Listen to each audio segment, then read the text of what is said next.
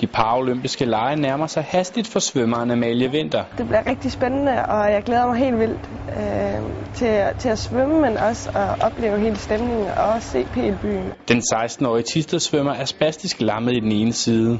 Et handicap, som hun især mærker i slutningen af et hårdt løb. Jeg mærker meget, at øh, for eksempel min højre arm, når jeg begynder at blive træt, så har den med at, at krampe sig lidt sammen og, og blive lidt mere spastisk. Og så kan jeg ikke så godt bruge mine ben på samme måde. Når det sker, er Amalie Winters gode psyke meget vigtig. Så skal jeg fokusere på hele tiden at tænke på min teknik og hele tiden tænke, at jeg kan godt få den til at, at gøre det.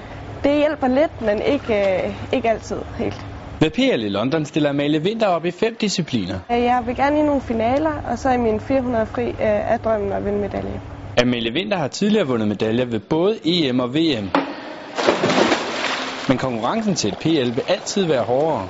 Det kan godt lade sig gøre, hvis alt klapper, og det lige er min dag, men øh, ja, nu må vi se.